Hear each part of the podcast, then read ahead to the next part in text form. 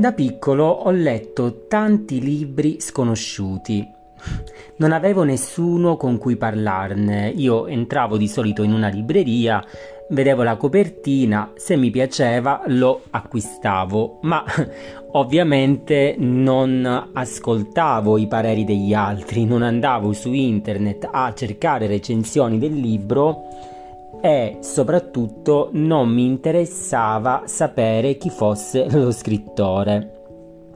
Dico questo perché adesso purtroppo le cose sono un po' cambiate. Prima di acquistare e leggere un libro e quindi dare fiducia allo scrittore, le persone tendono a leggere le recensioni che lasciano gli altri lettori o comunque a farsi condizionare dal trend del momento. È una cosa che sto notando parecchio sui social e non posso dire che io non lo faccia, cioè ormai quasi tutti siamo condizionati dalla pubblicità.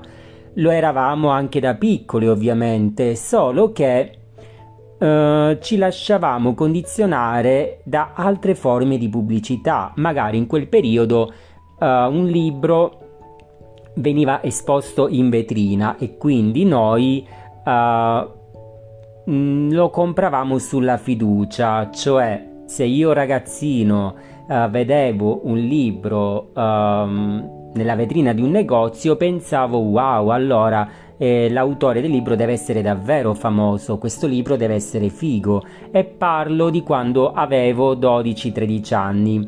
In quel periodo, negli anni novanta, non c'era internet, non c'era TikTok, non c'era Instagram e non si leggeva poi così tanto, o comunque se lo si faceva non se ne andava a parlare. Oggi eh, siamo molto più aperti in questo, non ci vergogniamo a leggere, anzi forse più leggiamo roba strana più andiamo di tendenza.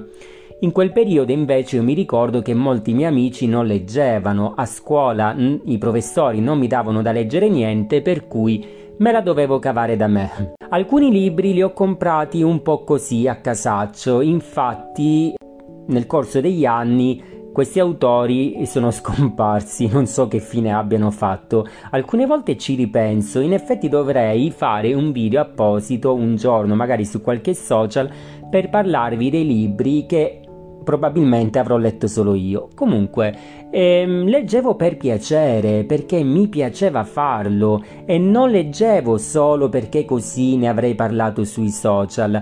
Infatti adesso quello che si fa è leggere magari un libro di tendenza in modo da ricevere tanti like di apprezzamento sui social. I book blogger, se ci fate caso, almeno la maggior parte di loro eh, non legge libri eh, sconosciuti o di scrittori emergenti o di piccole case editrici, ma legge libri che sanno per certi andranno di tendenza, sono di moda. E quindi grazie a quei libri automaticamente anche loro diventano importanti. Questo è uno dei motivi per cui i book blogger non accettano quasi mai libri di autori emergenti, perché loro, o almeno alcuni di loro, non leggono per puro piacere, ma leggono eh, per farsi conoscere, quindi il libro per loro è solo un mezzo tramite il cui possono farsi conoscere in rete. E ok, ci sta, è comunque una forma di promozione, anch'io sono un book blogger quindi queste cose le posso comprendere. Però l'altro giorno, mentre parlavo con una mia cara amica su WhatsApp, uh, ho pensato a quando da piccolo non avevo questi consigli attorno a me, non mi lasciavo influenzare dalle letture dei book blogger e quindi andavo dritto come un treno. Se un libro mi piaceva semplicemente lo compravo e lo leggevo. Adesso diciamo che siamo un po' viziati in questo senso, eh, ci sono così tanti libri che ovviamente dobbiamo fare una selezione e tra un libro di un autore sconosciuto e un, l'ultimo libro di Stephen King è ovvio che scegliamo Stephen King. Quello che dicevo alla mia amica è che anch'io faccio questo sbaglio di lasciarmi condizionare dalla pubblicità, cioè se io vedo eh, sul mio feed eh, lo stesso libro per giorni, giorni e giorni, alla fine mi rimane in testa. E quindi se un libro è super recensito, è super letto, se ne parla tantissimo, è normale che alla fine mi entra in testa e quindi, o vuoi o non vuoi, diventa importante anche se non lo leggo. Mentre se un libro eh, non viene recensito da nessuno, non viene calcolato da nessuno, può essere il libro più bello del mondo che resterà per sempre sconosciuto. Torniamo ancora negli anni novanta, dicevo, io ho scoperto Licia Troisi non perché fosse famosa, anzi in questo caso parliamo del duemila, ma perché un giorno la mia zia mi ha portato il suo libro e vi dico la verità, io allora ancora mh, ero un po' convinto che le donne non potessero scrivere fantasy. E da allora infatti Licia Troisi è diventata una tra le mie autrici preferite. Ma ehm, perché dico questo? Perché non sono stato condizionato dai social. Allora la Troisi era un'emergente assoluta. Io avevo letto il suo libro quando ancora non era nessuno.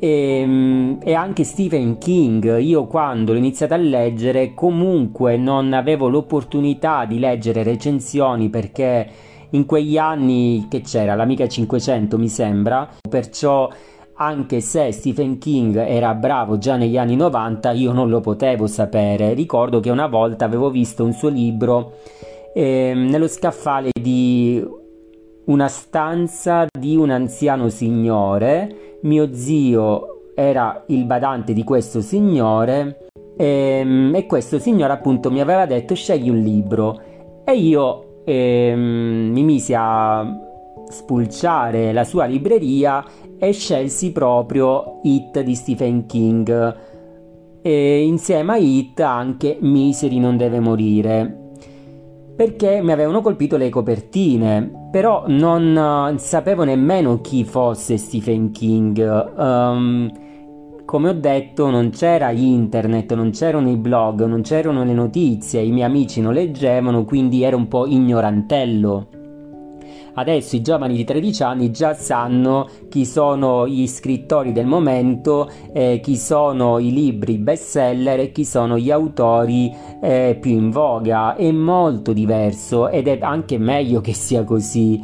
Però eh, ecco, adesso manca quella sorta di ingenuità che avevano i ragazzi di allora, negli anni ottanta, negli anni settanta, negli anni novanta. Cioè leggere per puro piacere personale, magari senza andarla a sbandiera- sbandierare ai quattro venti. Purtroppo o per fortuna non si può più tornare indietro ed è meglio così. Però um, alcune volte penso al fatto di poter avere la possibilità di scegliere, di leggere quello che vogliamo e non parlarne nemmeno in giro, cioè tenercelo per noi.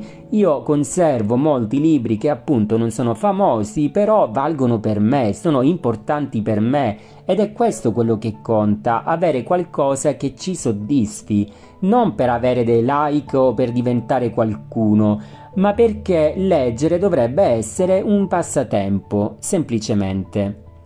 Adesso un poco eh, mi sta venendo a noia questa mania del leggere mh, le novità del momento, del leggere solo eh, le cose che sappiamo possano piacere agli altri.